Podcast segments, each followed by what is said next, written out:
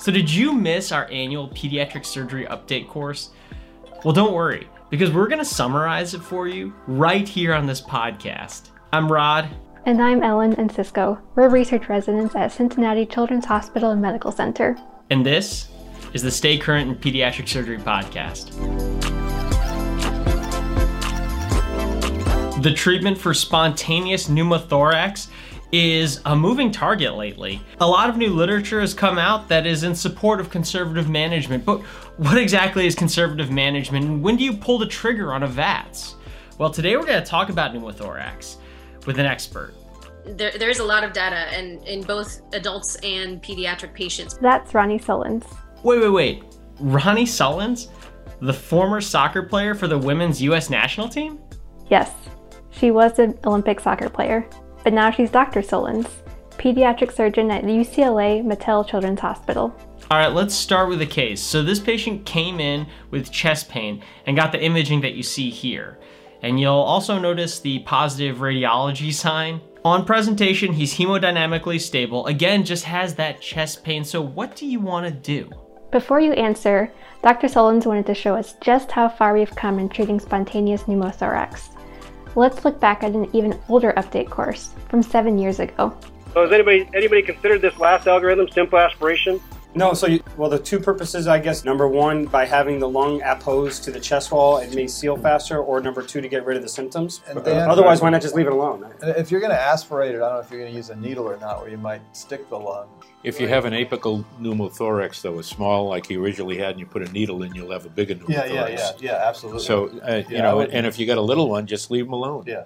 And just to be clear, Ronnie, it was the same people that are in this room today that were very vocal about how crazy that would be. Right. Now, keep in mind, this was a live event. So when we asked what everyone would do, that was a poll question with a lot of really interesting responses. But our boss, Todd Ponsky, had some interesting things to say about that. Wait, so can we just explain the word needle?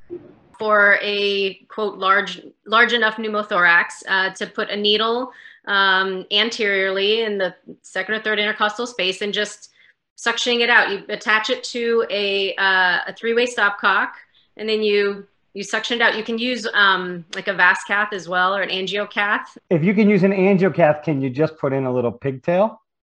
Right. So that's actually what some people do to also aspirate. I mean, aspiration can be with a needle or with less than 12 French pigtail catheter, which a lot of the studies have, intervention is essentially one of the two things, either tube thoracostomy through a catheter that's less than 12 or just aspiration and observe. So when you look at these options, some of them are more conservative than others, but it kind of begs the question, I mean, how does the literature even define conservative management for a spontaneous pneumothorax? Dr. Arca had mentioned that what she considered conservative management was actually tube thoracostomy, whereas a lot of the studies now are talking about conservative management is just observation with oxygen, pain management, and really not doing anything invasive, including needle aspiration or tube thoracostomy. All right, let's dive into the research. Dr. Sullins is going to summarize a recent study from the Midwest Pediatric Surgery Consortium. And don't worry, as usual, we'll put the link down below so that you can read the whole article for yourself.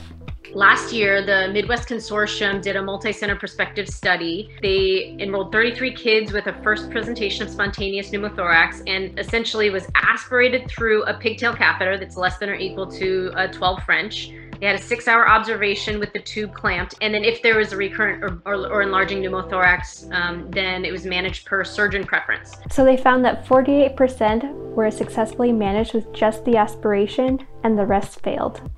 And then in those who failed, recurrence was 83%. Of the group that was successfully managed with aspiration, 44% recurred. And the failure of chest tube and VATS, subsequent VATS, were essentially consistent with the published rates of recurrence and complications. So what did they conclude? They proposed changing the algorithm to proceed directly to VATS if the initial aspiration fails. I'll chime in being a part of that study, and it was surgeon preference. That's Dr. Sean St. Peter. He's the surgeon in chief at Children's Mercy Kansas City.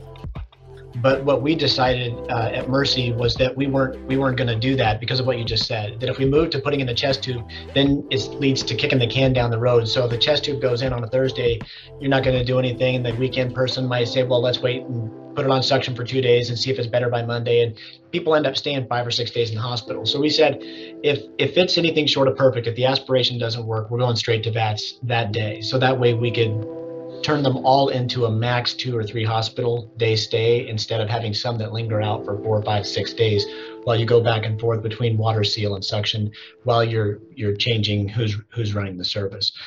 So the MWPSC study suggests that maybe we should go from aspiration to VATS in these patients who present with spontaneous pneumothorax. Now here's another study from our friends over in Australia and New Zealand, and you guessed it, it's linked below. So scroll down into the media player and open it up. It's from Australia and New Zealand. It was a multi-center non-inferiority trial. Patients were randomized. So this is actually adult patients as well. So patients were 14 to 50 years old. They enrolled 316 patients, looked at moderate to large pneumothoraces. So this is like about a 32% collapse. This isn't like a tiny pneumothorax. And what they were trying to ask was whether or not you could observe moderate to large pneumothoraces. The success rate in the intervention group is 98.5% versus 94.4% in the observation group. Plus, in the observation group, they actually had lower rates of both adverse events and 1-year recurrence. So basically, this is saying that even patients with seemingly large spontaneous pneumothoraces can be managed with observation alone. We think of moderate to large pneumothoraces as something that need intervention, but to the point, if you rupture a bleb and then it doesn't continue to leak, maybe it scars down and then you don't ever have to do anything, going back to Steve Lee's patient earlier. What do you guys think?